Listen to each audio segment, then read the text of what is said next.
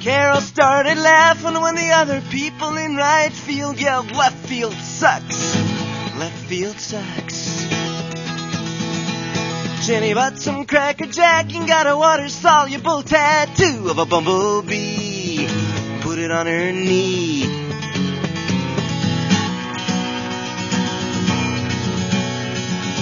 Carol sighed, this game is dull, then looked around the stands for her ideal man. Stared at a well-tanned, blonde-haired fella as Pete Rose stole home plate to tie the score. Three straight singles sent the pitcher packing, then Jenny noticed her high school ring was gone. For nine minutes, all of the 13th row searched till she said, Oh, sorry, it's in the car. Hello and welcome to episode 1536 of Effectively Wild, a Fangraphs baseball podcast brought to you by our Patreon supporters. I'm Meg Rowley of Fangraphs, and I am joined as always by Ben Lindbergh of The Ringer. Ben, how are you? I'm doing very well because this is one of those days when I'm really happy to have this show because yeah. it gives us the excuse to talk to people whose work has brought us a lot of joy and to have them talk to each other. So we've got a fun conversation planned for today. We do. We have a fun conversation. We will spend some of that conversation being wistful about baseball. Yes. And I I was doing some writing. I know, shocking kind of events and development that has not made itself known in quite a while. and as uh, in the course of that, I had occasion to go back and watch part of like just like the least consequential parts. I want to be very clear: the least consequential parts of the Red Sox Yankees series in London last uh-huh. summer. And I don't know if you recall the the first game of that series that they played, where yes, they that was scored, a wild series. Yeah, they scored roughly seven thousand runs uh, mm-hmm. between them, and uh, the game in question. Well, I recall it starting when I was eating breakfast because you know funny time zones, and I live in Pacific time, and I had time and occasion to eat breakfast and then go to the gym and then meet a friend for uh, beer and some snacks after the gym. And the game was still going on. The game just followed me through that yep. whole day. And uh, I I remembered that experience of it, and I was listening to you know, all the goofy, all the goofy commentary and ins and outs, you know, bumpers in and out that they were doing during that to remind us that England has a queen and also they play cricket. they say words funny. There are lots of U's next to O's. We don't know why. And gosh, I just miss baseball so hard. yeah. I just really do. And I know why we can't have it. And that's, that's the right choice, but man, would be good to mark time in a way that's comprehensible to my brain. So Boy. I agree. Yeah, it's great to have CPBL and KBO and all the other varieties of baseball, but the one that we were weaned on, the one that we're used to with all the people that we know and the teams we're used to rooting for, we miss that one. And as much as we miss watching baseball from afar, we also miss going to games and that communal experience. It's very easy to mock people waxing poetic about the green of the grass and the crack of the bat. And yes, those things are kind of cliches, but they're kind of cliches for a reason those things are pretty cool, and you miss them when they're taken away. And yeah. so we thought that we would devote this episode to remembering what it's like to go to games via three books about going to a game. So this just seems like the, the perfect comfort that we can offer right now on a day that the Little League World Series was canceled. I mean, what's more depressing than that? There's no yeah. Little League. That's the saddest possible headline. But there is a genre of baseball book that is devoted to the idea of going to a single game and writing about that single game in some amount of depth. And it's been done in a few different ways and from a few different perspectives. But the most notable entries in this genre are A Day in the Bleachers, which came out in 1955, and that's by Arnold Hano. And then in 1985, Dan Okrent published Nine Innings. And in 2018, Rob Neyer published Powerball. And in all of these books, the author goes to a game, writes about going to a game, writes about all the players in that game, all the experiences in that game, and makes some broader observations about baseball and life and human nature and why we care about sports and how the game has evolved over time. And I have had a chance and a reason because of this episode to go back and revisit those books. And we've both been reading A Day in the Bleachers over the past week. And it really is nice to at least remember what it was like and sort of bittersweet, but it brings you back to that moment. And hopefully that moment will be back for us sometime soon. But for today, we wanted to get all three of those authors together on this call and have them tell us about the experience of writing those books and talk to each other about their experiences. And I thought we had a, a really great conversation that I think we all enjoyed. Yeah, I agree. It was lovely. So we will get right to it. Let's bring in our guests. Left-hander Vic Wertz up, and left-hander Don Liddle ready to go. Here's the pitch to Wertz. Here's a long drive to deep, deep center field. Mays back to the wall. Makes an incredible catch. Turns and fires it in. What a catch by Willie Mays.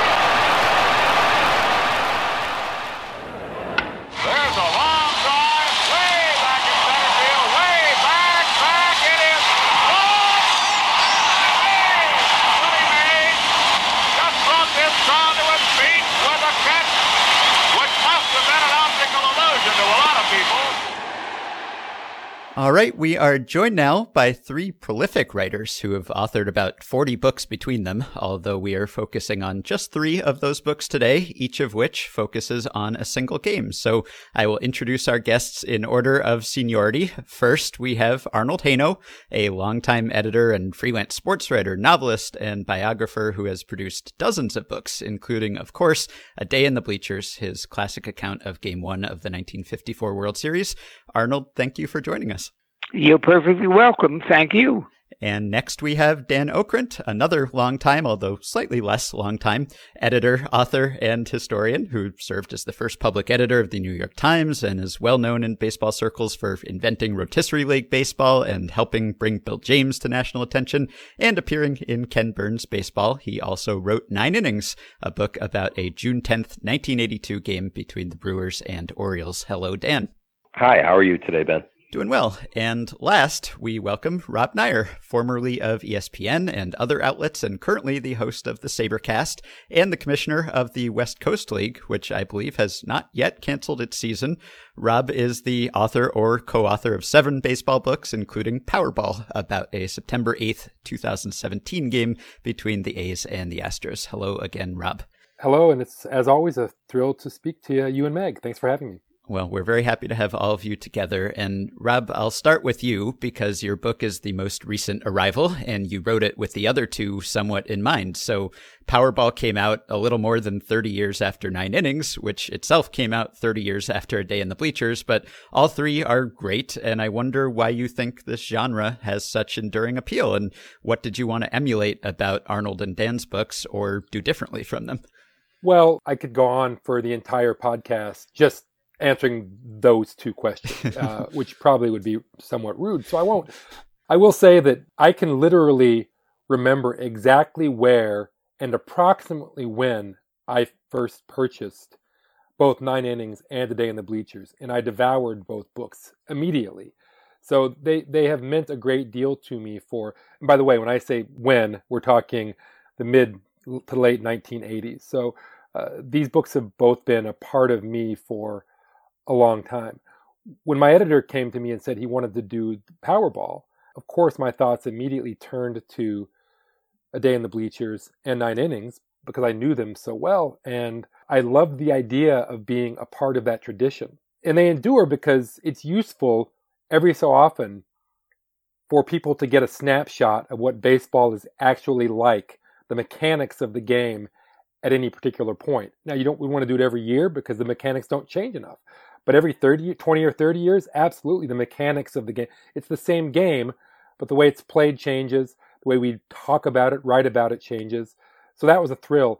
The one thing I couldn't do was reread the books because I realized that my book, because of the, the, the timing of, of the thing and what my editor was looking for, I couldn't emulate precisely either of these books. And I knew that if I read them again, right when I was starting my book, I, I would be overwhelmed with feelings of of inadequacy. So I just sort of let those sit next to me. They were in a shelf, next to me the entire time that I wrote, but I didn't reread them because uh-huh. I knew I just it, it, wouldn't help me do what I needed to, to do. And Arnold, you were the pioneer here, and I know you didn't set out to write a book about a game. You went to game one of the 54 World Series as a fan and were inspired to write about it by what you saw. And I wonder if you can tell us what made the concept and tone of your book so unusual at the time and why it didn't immediately find an audience and why a book about a game played long ago has gained a greater audience and a greater appreciation over time. The time is interesting because uh, the book has now been in print since 1955, and that in itself uh, uh, makes it sort of stand alone, uh, uh, not not as something better or worse, but just as a uh, as as old, uh, like me. I'm I'm 98 now, and and the book is closing in on me. I never thought of it as as a possible book until it had been turned down as a possible magazine piece. Uh, I I thought the New Yorker at that time was doing fairly lengthy pieces by Roger Angell and uh, Ring Lardner Jr.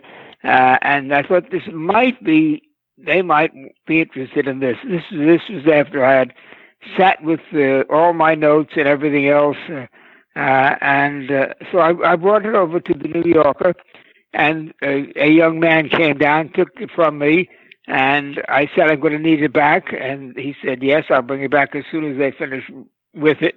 And about an hour later, he came back with it and he said, They like it, but it's not for them. And I thought that was a perfectly fair uh, assessment. And I took it home and I said to him, Why is it not for them? Why is it uh, hanging around? And then I thought, Well, maybe there's something more to it than that.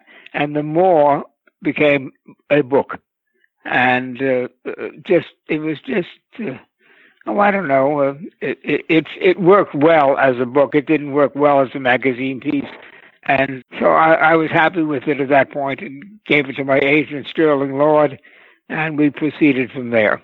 I'm curious how you thought about your depiction of other fans as you were going about writing this. You talk pretty candidly about the Yankees and Dodgers and Phillies fans you've encountered over the course of your experience of baseball to this point, and your opinion of them is unvarnished and not always especially flattering. And I wonder if you worried about how that depiction might make readers perceive your reliability as a narrator, or if you thought that being candid about those perceptions might make you seem more credible because you weren't trying trying to hide anything. You're clearly honest about your own fandom in, in the course of the book. So, how did you grapple with that? I don't know that I grappled with it. I, I think you're making more of it in your own mind than I made it in mine. Uh, I, I saw this thing as a, as a nice day. Uh, yeah. It began with an argument with my wife, and it ended up uh, my going home feeling very vindicated.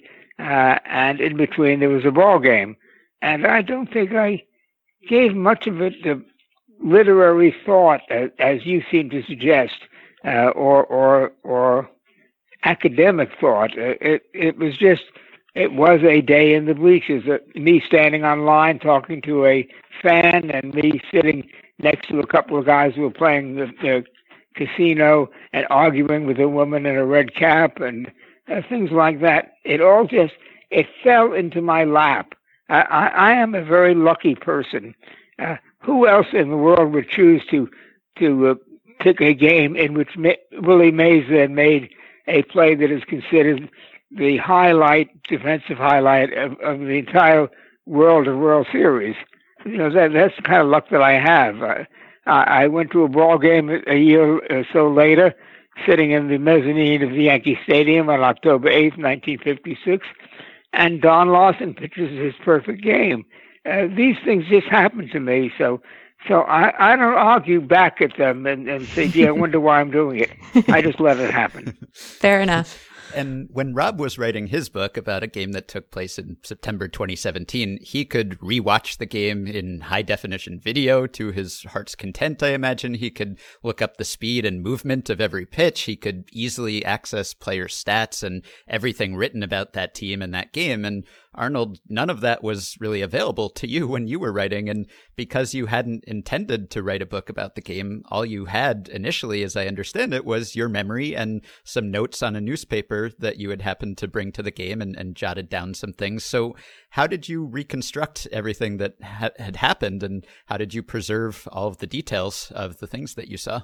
Well, I cheat a little. Uh, uh, there'd be a, a, a, photograph in the newspaper that gave me a, a new look at Willie Mays making his throw and things like that and uh, and I, I absorbed all that stuff and, and just it just stole it.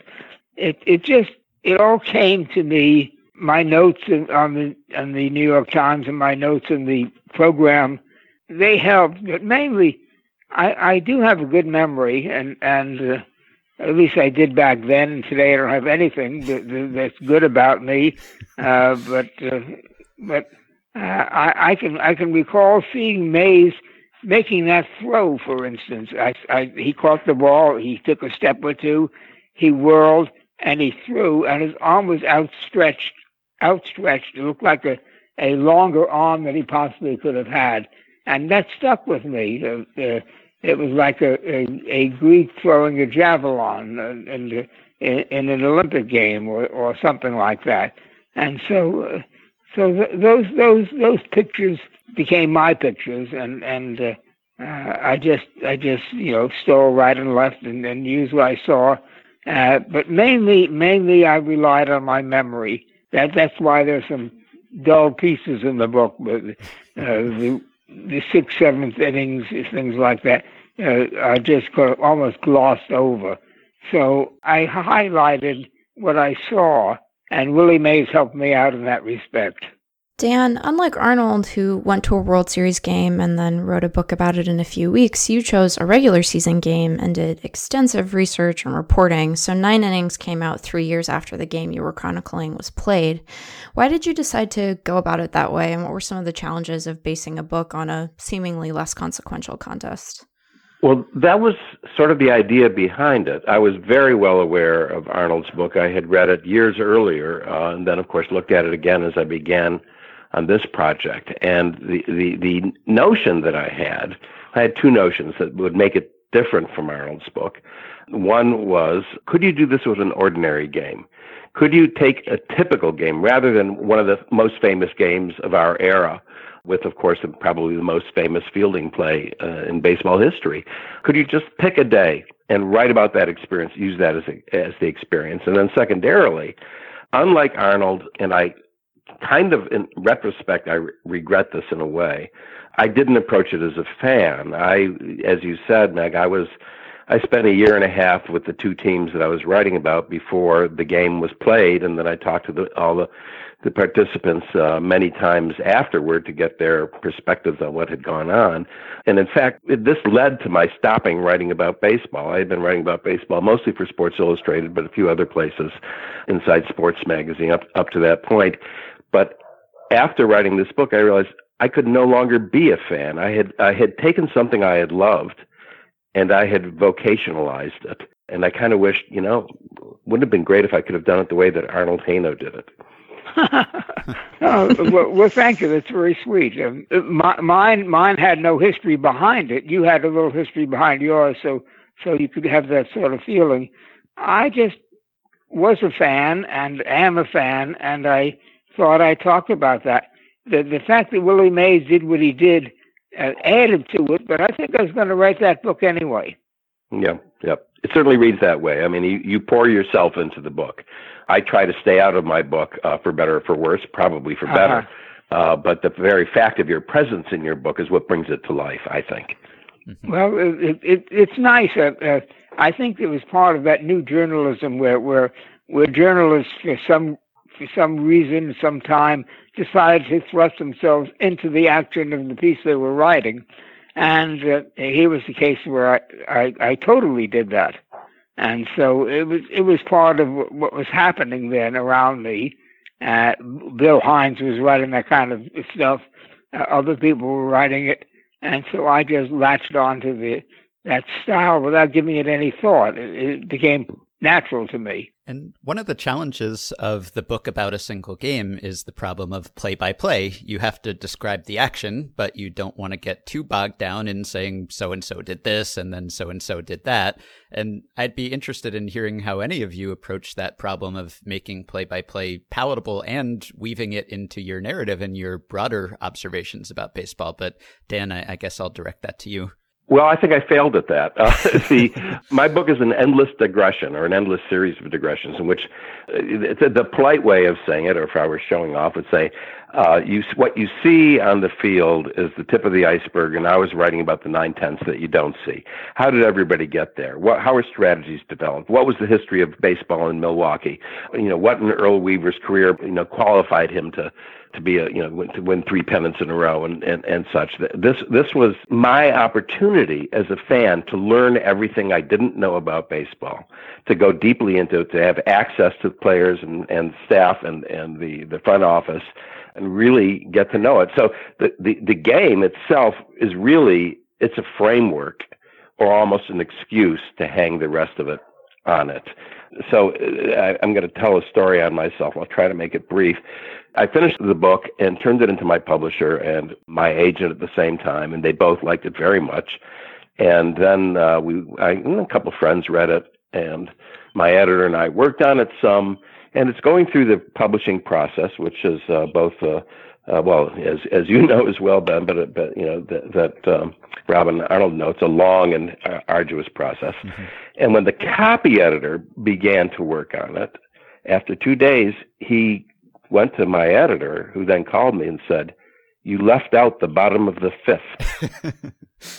and I had gotten, I had gotten so lost in what I think is interesting stuff. I, I mean, I think the book is pretty good, but really, I had dug.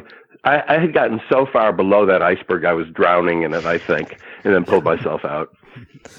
Uh-huh. Uh, know, it, it, it's funny because uh, when you talk about history and things like that, my history was uh, what what subway should I take to the ball game? You know, things like things like that. Uh, uh, mine was so natural that that it it seems it, it seems it probably was effortless just to do. it. The book took me only a, maybe three weeks to write, uh, and and uh, you know, and when I finished as a book, and I gave it to Sterling Lord, my agent. Uh, he was very excited about it, and he said he knew exactly who was going to publish it.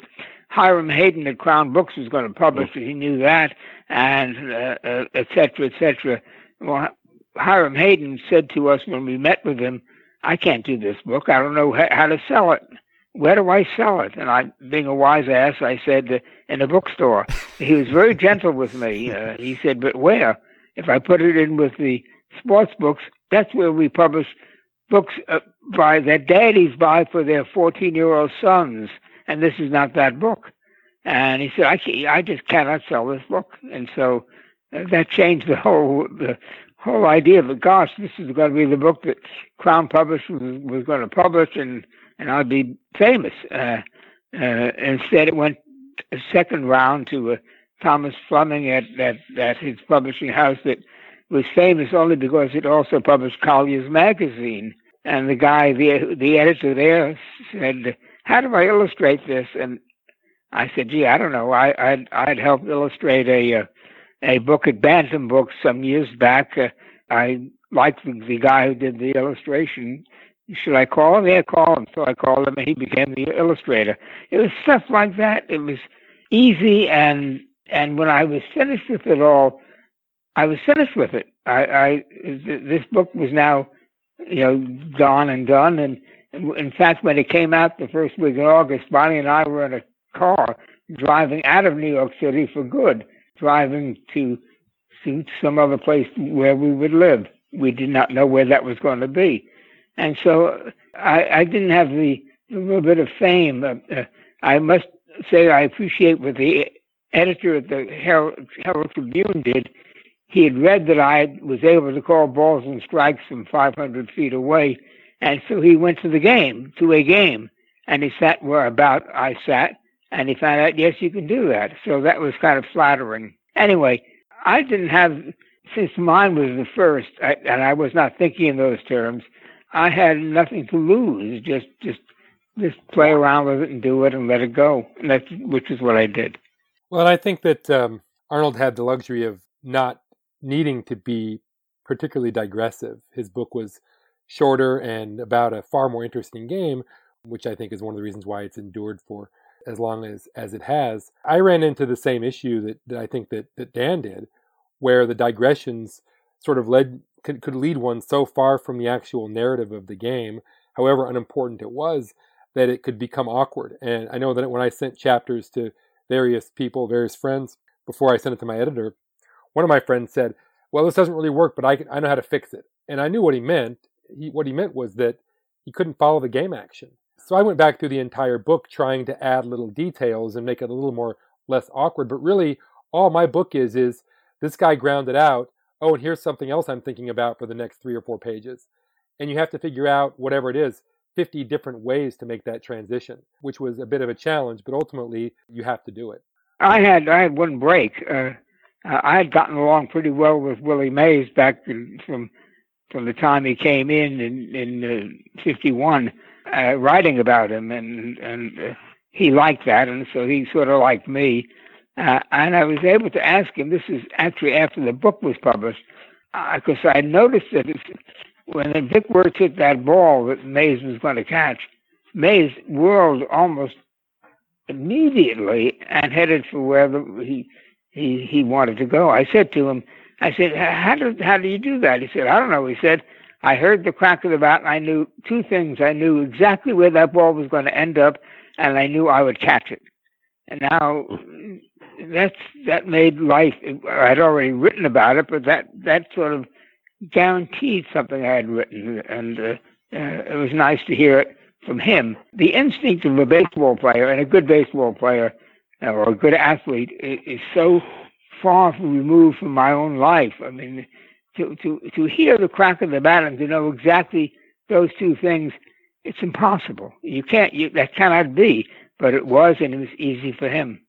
So, in A Day in the Bleachers, Arnold wrote, It was becoming a terribly long game, played at a dragging pace. The tempo of baseball itself has slowed down. And elsewhere in the book, he mentioned how long players were taking between pitches and wrote, Ball games last much longer than they did in the old days. Of course, that was a 10 inning World Series game played in 3 hours and 11 minutes, which would seem pretty brisk to us today. Uh, in 2019, the average regular season game took 3 hours and 10 minutes to play. Uh, it's true that in 54, games had gotten about a half an hour longer compared to when Arnold first started going to games, but it's also true that they've gotten more than another half hour longer since then. And Rob, I'm wondering, uh, how do you think that's affected the spectator experience? And since we often hear that there's so much great writing about baseball because the game allows for quiet and contemplation and observation, can that slow pace actually be a benefit to a writer? Well, I'm not sure if it's a benefit to a writer, I do think that obviously the the chance to have a conversation is, greater if there's more time between events. But I, I, look, I think you could. There's plenty of time between plays in the NFL as well, plenty. And yet yeah, we don't the, have the same level. The, the huddle, the, the old yes. huddle doesn't exist anymore, but the huddle is like a, a conference. Right, exactly. And so there's really, I, I've always sort of thought that was not necessarily why baseball was more interesting to write about. I think it's more the case that interesting people have tended to be baseball fans um, historically, and also baseball was obviously the sport for many decades, and it's right. relatively recently, the 1960s, essentially that that uh, baseball was essentially dethroned, at least in in some ways. So, no, I don't think that a four-hour game means we're going to get better baseball writing. If that's that's sort of the logical uh, conclusion one might draw, and I don't think it's true. Uh huh. I agree. Some of the very best writing goes way back, and uh, you know, uh, right, good good writers write well, and and we had some good writers writing about baseball before I was born. So uh, I th- yeah, I, I think it's also you know worth worth pointing out that the extended game today, if we take those pauses or those uh, uh, those gaps in the game where there's no action, they are filled with active scoreboards and music and in Oh, some stadiums waves and Awful, awful. All, all these things that I'm sure all of us on this on this uh, in this conversation can't bear. When I go back to the games that I saw as a, uh, as a teenager in the early 1960s, early middle 1960s, games that took you know an hour and 45 minutes, there was plenty of time to contemplate because there was nothing going on during those contemplative moments. Uh, the pause between pitches was all yours. There was nothing interrupting it, and that gave plenty of time for introspection and reflection. Yeah, Arnold, I, I have a question about that for you. In A Day in the Bleachers, you wrote about how fans had begun to bring radios to the games, and you lamented that some people in the stands were paying more attention to accounts of the games than the games themselves. And so you wrote, When portable television becomes the rage, grim thought though it may be, they will pack their little sets to the ballparks and glue their eyes to the television screen, quietly cursing the sunlight all around them that is making their reception so dim.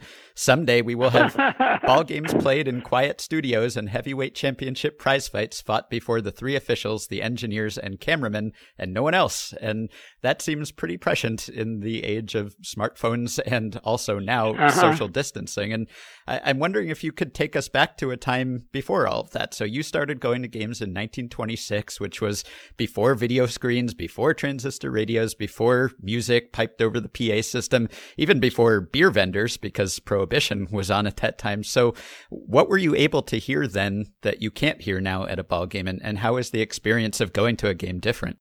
Well, well, what I miss about the ball games today is the fielding practice. I, I love going early to the ballpark just to watch Travis Jackson throw his his, his rifle shots to Bill Terry uh, before the game, and and and and JoJo Moore in, in left field would be throwing to the plate, and they had. Uh, a batter standing there and call- calling balls and strikes on his on his throws from the outfield to the to the uh, catcher. Uh, all that stuff, I I found that stuff fascinating, and I uh, when I said to some friend who wanted to take me to a game, uh, an Angels game, I said let's go early so we can see fielding practice. He didn't say a word to me. There was no fielding practice. It, it, a couple of guys came out, tossed the ball around, but there was no no no fielding practice, and I miss that. I, I miss lots of things. I miss seeing uh, uh, a manager like McGraw standing there coaching at third base uh, with his hands on his hips. I I, I miss the involvement of, of of ball players for what it was they were doing. It bothers me today that a manager can sit in home, sit in the dugout and call uh, the next pitch uh, for his uh, pitcher. Uh, I, I like the game to be returned to the players more than it is. And, and, and you know, I, I'm- I'm rambling now, but uh, there's stuff about the game today that that bothers me. Uh, the length of it. I, I have I have a friend who who, who keeps scorecards of, of very very old ball games. He had a scorecard of a St. Louis Browns doubleheader against the Yankees back when. Each game was decided by a one nothing score, uh, and each game took about 55 minutes to be played. And the crowd, the audience was 2,000 people out in St. Louis to watch the the Browns and the Yankees. Uh, all, all that all that stuff is fascinating, uh, uh, and that's it's, it's part of my history. Uh, I, you can't take away from me that I saw Mel Ott when he was just a kid uh, playing baseball in the major leagues things of that nature. So I want to think about narrative for a moment. In the game that uh, Arnold wrote about, Cleveland starter Bob Lemon not only pitched into extra innings, but also hit for himself in the top of the 10th with two outs and two on. And I know that Lemon was a very good hitter by pitcher standards, especially earlier in his career, uh, but it's practically impossible to imagine that same scenario playing out today. Uh, but it did allow Arnold to have a consistent character of a pitcher who was present for the entire game, which enabled him to write toward the end. On the mound was a tired, very courageous gentleman who had gone to the limit of his strength and resources, and, like other courageous gentlemen, would go a little farther. In the game that you wrote about, Rob, 12 pitchers appeared. And so I'm wondering if, for narrative purposes, would you rather have had a single pitcher who could serve as a protagonist, or did the constant cycling through of pitchers actually give you more material to work with? I'll tell you the the greatest day of pitching in all of baseball in its whole history took place on December on in uh, July 3rd, 1933. Uh, Carl Hubbell went in against Tex Carlton. Each of them had a no hitter behind them. That game went 18 innings.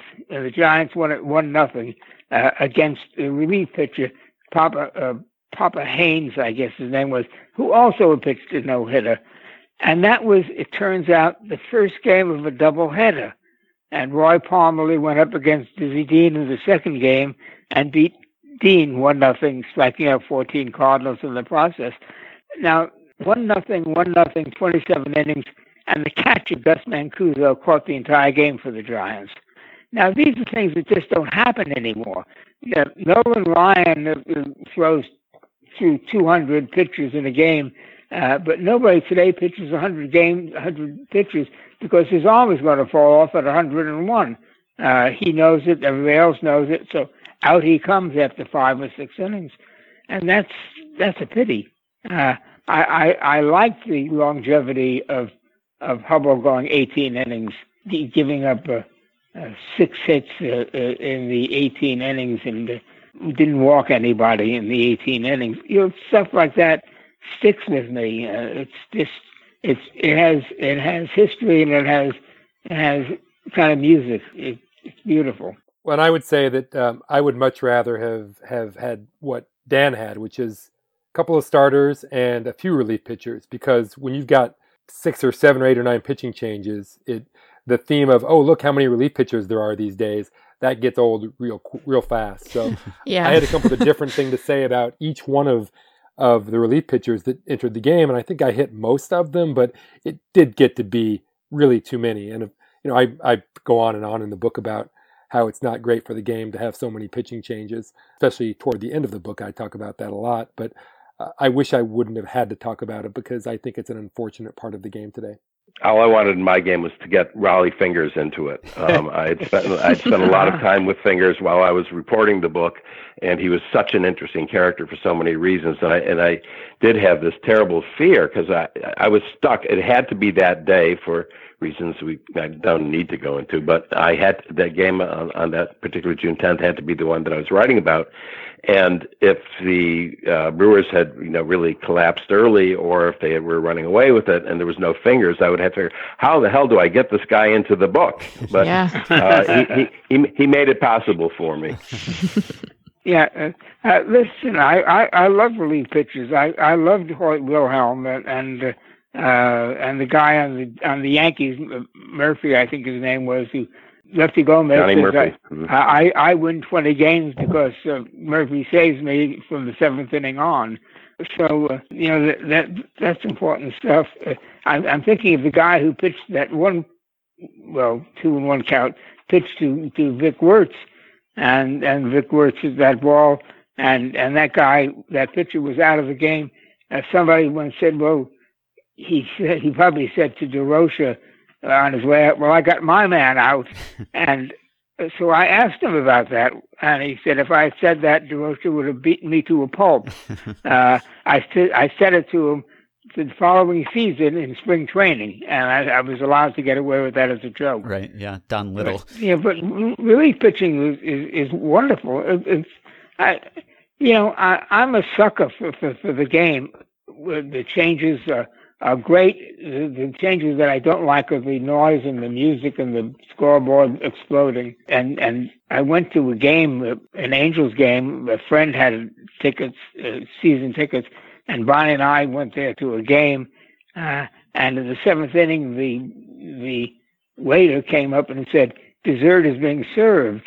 And so we went out into the hallway where they had a, a, a line of desserts. Uh, and this this was more important than watching the ball game, apparently. And to me, that's not so. to me, the game is the game, and that's the entertainment. It's yep. not. It's not the, all this other foolish stuff. That's, that's one thing I admired about Vin Scully. After uh, Jerry Doggett had left, he never broadcast with another man in the booth. Mm-hmm. It was always Vin Scully uh, doing it himself. Yeah. I could add, add add something about this about Arnold's absolutely correct notion that the game is the important thing. The very first game that I covered as a journalist was a spring training game in Fort Lauderdale when the Yankees were playing there, and I was in the press, the very small press box, and I guess I can say his name, Maury Allen, very nice guy from the New York Post, was sitting at my right. I was writing for the New York Times Magazine, and Allen couldn't have been nicer to me. You know, he was you know showing me the ropes and I was so excited to be there at my, you know, covering a game in the press box. And I, you know, I, I said to him, man, you have the luckiest life. You get to spend all this time just you know, with baseball, you get to, you know, to, to, to eat and sleep and live, live baseball. And, and he said, yeah, I like everything about it except for the goddamn games. And he got up and walked out. ah, there are people like that. All right. Well, we just have a, a, few more here and then we will let you get on with your days. Uh, Arnold, we have access to really great statistics today that tell us things about players from earlier eras that people may not have even realized at the time, but there's still something to be said for seeing players in person. And you saw so many legendary players that most of us have only ever gotten glimpses glimpses of in, in black and white clips. So, you know, Ruth and Gehrig and DiMaggio and Jimmie Foxx and Mel Ott, who you mentioned, and Carl Hubbell and on and on. And, and, and Babe Ruth. Yes, yes. So I want to ask you, uh, what was it like to watch and even meet Babe Ruth? And, and second, I wonder whether any other great players come to mind who were even more impressive in person than they are when we read about them or, or only look at their numbers years after the fact. Well, well, the the one who leaps to my mind was Hack Wilson, who who was one of the great hitters in the National League, and who who approached the the magical 60 home runs one year. I think he had 56, 58, something like that. Uh, uh, he was a short, stubby guy. He did, you know, you don't see guys looking like that anymore. And uh, I went to a game, sitting in the bleachers and watching Hack Wilson being run all over the field because the Giants were hitting line shots all over the place. And when the game was over, we we a whole bunch of us kids waited in the outside, uh, and then Hack Wilson and the, and the Cardinals came out, and we jeered him, and we said, "Oh, how'd you like it when Lindstrom hit that ball over your head?" and blah blah blah. And he stood there taking it all, taking it all, taking it all. And finally, I went up to him and I said, "Hack, will you sign my scorecard?" And he stared at me as though he was going to kill me, and grabbed my pencil and he signed and every kid there had had had Hack Wilson sign his his scorecards. It, it, was it, it was just a, a, one of those lovely moments with with a great ball player uh, in one of his worst days. It was just wonderful. Yeah. And what are your memories of Babe Ruth, who I think you briefly encountered, as you mentioned in the book? Well, he loved us before I, so we loved him. He loved kids. He just loved kids and the kids loved him back. And I when he come out in the seventh inning for Sam Byrd or whoever else was going to be playing defense, uh, we would yell, "We want the Babe! We want the Babe!" We knew we couldn't go back in. We knew enough about the rules, but that's the way we felt. We wanted the Babe. We wanted the Babe. It, it was it was just wonderful. And then seeing him pitch the last day of the 1933 season when the Yankees were out of it my father came into the kitchen when my brother and I were doing the dishes and said, Boys, we're going to go to the stadium tomorrow. The Babe is going to pitch. And we saw Babe Ruth pitch. And I see he hit a home run and he pitched nine innings and he beat the Red Sox. So it was, it was all, it was just legendary. It was just it was beautiful just to see all that stuff. So when I saw him crossing the street four or five days later, I ran up to him. I said, Babe, I saw you pitch that game. Yeah, kid, how, uh, I said, "How come you didn't strike out anybody?" And uh, he laughed. He said, "I wanted those eight palookas behind me to earn their keep." And his wife rolled her eyes. And, uh, you know, these these things stay with you. It's uh, it's it's it's it's part of my life, not part of my history. It's part of my life itself. So during national crises like the one that we're facing now, I think baseball gets um, a sort of grim reality check in terms of its relative importance, but it's also a tremendous source of solace for many. And we're looking forward to baseball's return whenever that ends up being, but we also have a lot on our minds, whether it's the pandemic or the economy, or in some cases, friends and loved ones who we've lost, or friends and loved ones of those we know who have been lost to this. And Arnold, I hope you'll forgive a personal question, but about 10 years before you wrote A Day in the Bleachers, you lost your brother in World War II and you saw action in the Pacific yourself. And I'm wondering if baseball was a comfort to you in the immediate aftermath of that experience or if it took time for your interest in the sport to return. It was it was even part of my experience. Uh, uh, Joe DiMaggio and uh, and the team came to Hawaii when we were in training there, and and and Sam Jones was pitching, and Jones struck him out once, and DiMaggio singled the next time.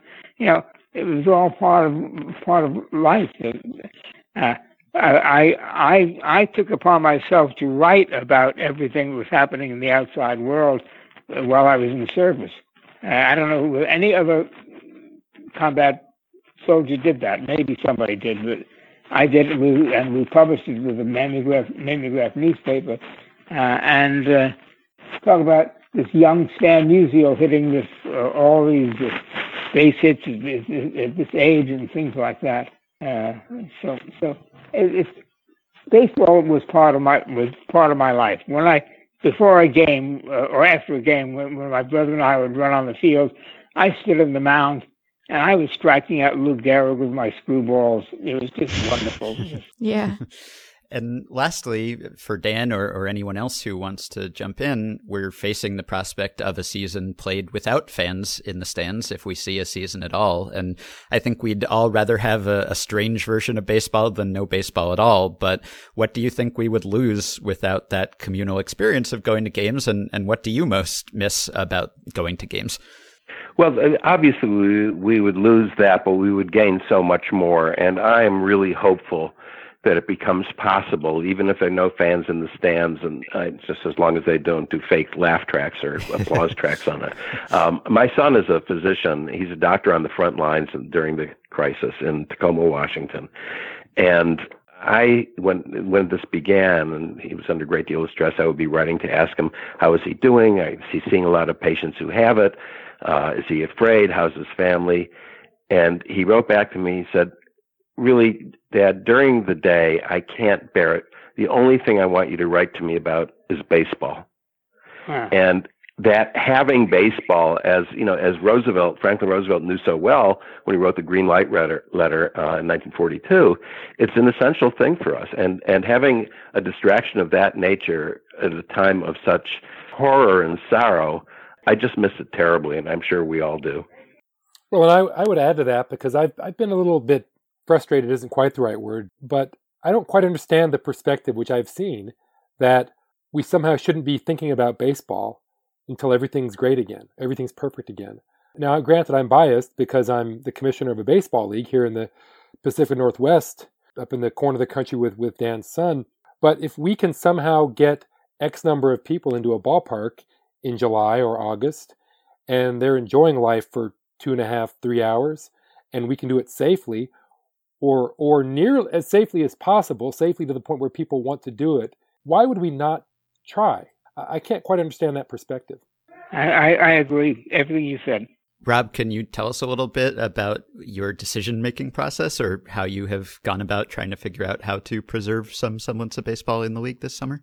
Well, we look at all the different contingencies. Really, I don't I'm ultimately I'm not the one making that decision. It's the it's our 12 teams who are going to make that decision. And I, you know, there's a chance that different teams will make different decisions. Maybe in one county or city it's possible, and in one it's not. But uh, there's a great enthusiasm for playing some brand of baseball, and if that means that that that some of our teams um, lose some money this summer, well, I think most of them are happy to do that because they they do realize that they play an important role in their communities, and they want to be there for not only their fans, but also the players who come every summer to become better baseball players. There's a whole various constituencies that have a real, a truly deep interest in us playing baseball every summer.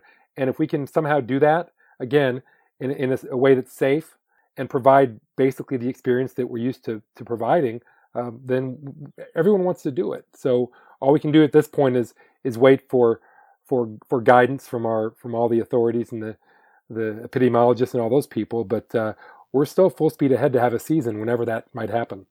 All right. Well, we wish you luck with that. And we're so happy to have had all of you on here together. I've read so much of your work and admired so much of your work. And some of you have admired the work of, of others of you. And so it was really great to get you together and have you talk to us and to each other. So thanks so much for your time. Yeah, thank you. Oh, this has been a thrill. Thank you. And, And thank, you too.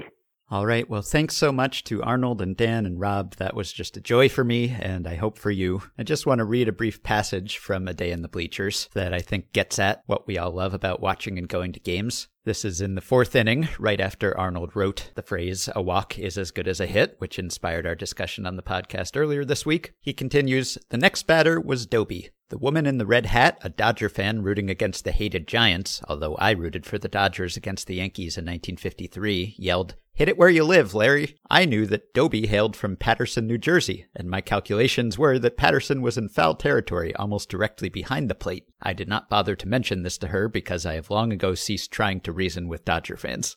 A man directly behind me, however, said, Hit the light tower in right field, Larry. And I felt I had to retort to this. I said, Hit the light tower at second base, Larry. I do not pretend that there is any sparkling wit in any of this byplay, but it is all part of the struggle wherein we fans carry invisible bats and take invisible hitches at our belts, spit on our hands, and chew huge wads of tobacco. Though we are patently the watchers, we are really the participants, as the racing heart attests, the tight chest, the rushing blood hot in the temples.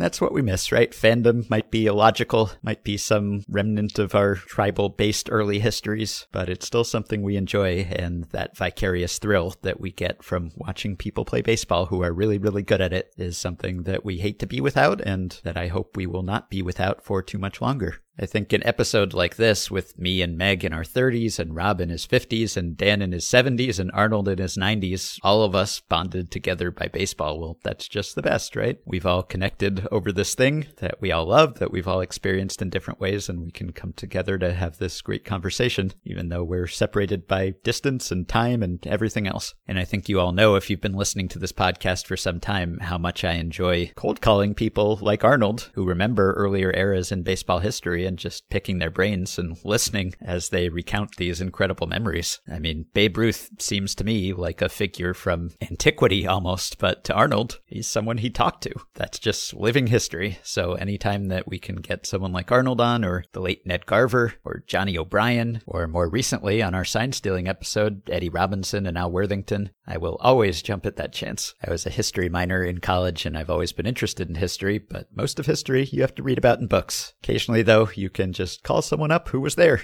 I don't know if it's because I had older than average parents, but I never really felt that instinctive mistrust or scorn or even pity for previous generations that many young people feel. I always liked old movies and old music and old books and I guess old sports. It's not to say that people from previous generations didn't have their flaws, and in some ways they were much more flawed on the whole. But if you've made it to Arnold's age, you've amassed an incredible compendium of memories in your own head, and to be able to access that is just a treat. It's also nice to talk to someone like him and imagine ourselves at 98 being as sharp as Arnold Hano. I wish we all could be. If you'd like to learn more about Arnold's extraordinary life and career, and why wouldn't you, you can check out a documentary that was made about him that came out in 2015. It's called Haino, A Century in the Bleachers, and it's actually streaming on Amazon Prime, so I will link to that on the show page. And if you're looking for another weekend watch about baseball and history, I can also recommend A Secret Love, a documentary that came out on Netflix this week, and it's about the 70 plus year love story between Pat Henschel and her girlfriend and then wife, Terry Donahue, how they had to hide and disguise their relationship, and then eventually how they came out. And Terry Donahue was a catcher and utility player for the Peoria Red Wings of the All American Girls Professional Baseball League for four seasons. Of course, the league made famous by a league of their own, so there's a lot of great baseball content in the movie too. And there's definitely crying in baseball when you watch this movie. By the way, Arnold and his wife Bonnie, whom he mentioned a couple times in our interview, have also been married for almost 70 years. Yet another remarkable aspect of his life.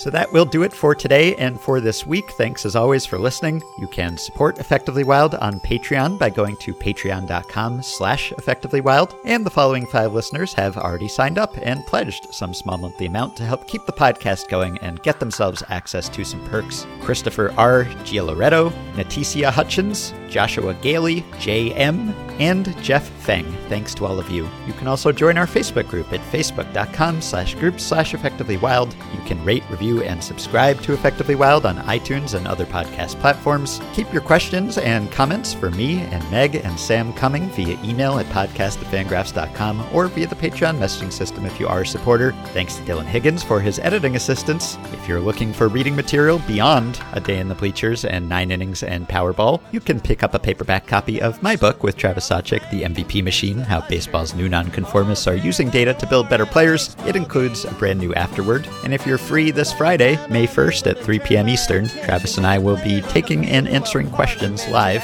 on a platform called Crowdcast that you can access online. I will link on the show page to where you can find that and submit some questions for us to answer. And we hope that you all have a wonderful weekend, and we will be back to talk to you early next week.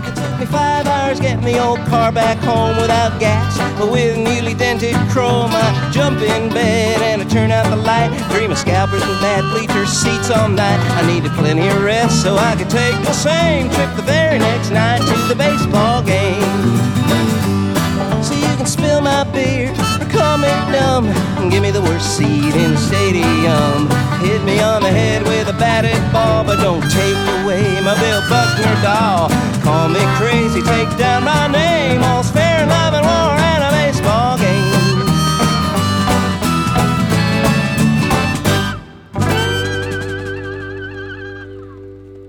Hi, Arnold. This is Ben. How are you? I'm okay uh, so far. Uh, it depends how you're going to grill me and drill me. We'll see how I am. All right. Hi, this is Dan Okrent. I'm very p- pleased to meet you, Arnold. I've admired you for most of my adult life. Oh, you, you, you poor dear. Yeah, I know it's been tough. Yeah. Rob, and Rob, it's nice to nice to talk to you. I have admired both Dan and Arnold for my entire adult life, and plus, pl- and, and more. So this is a thrill. Uh, I, I'm going to have to sit, sit down to take care of all this praise. Uh, and in fact, I think I'll hang up now because I'm ahead.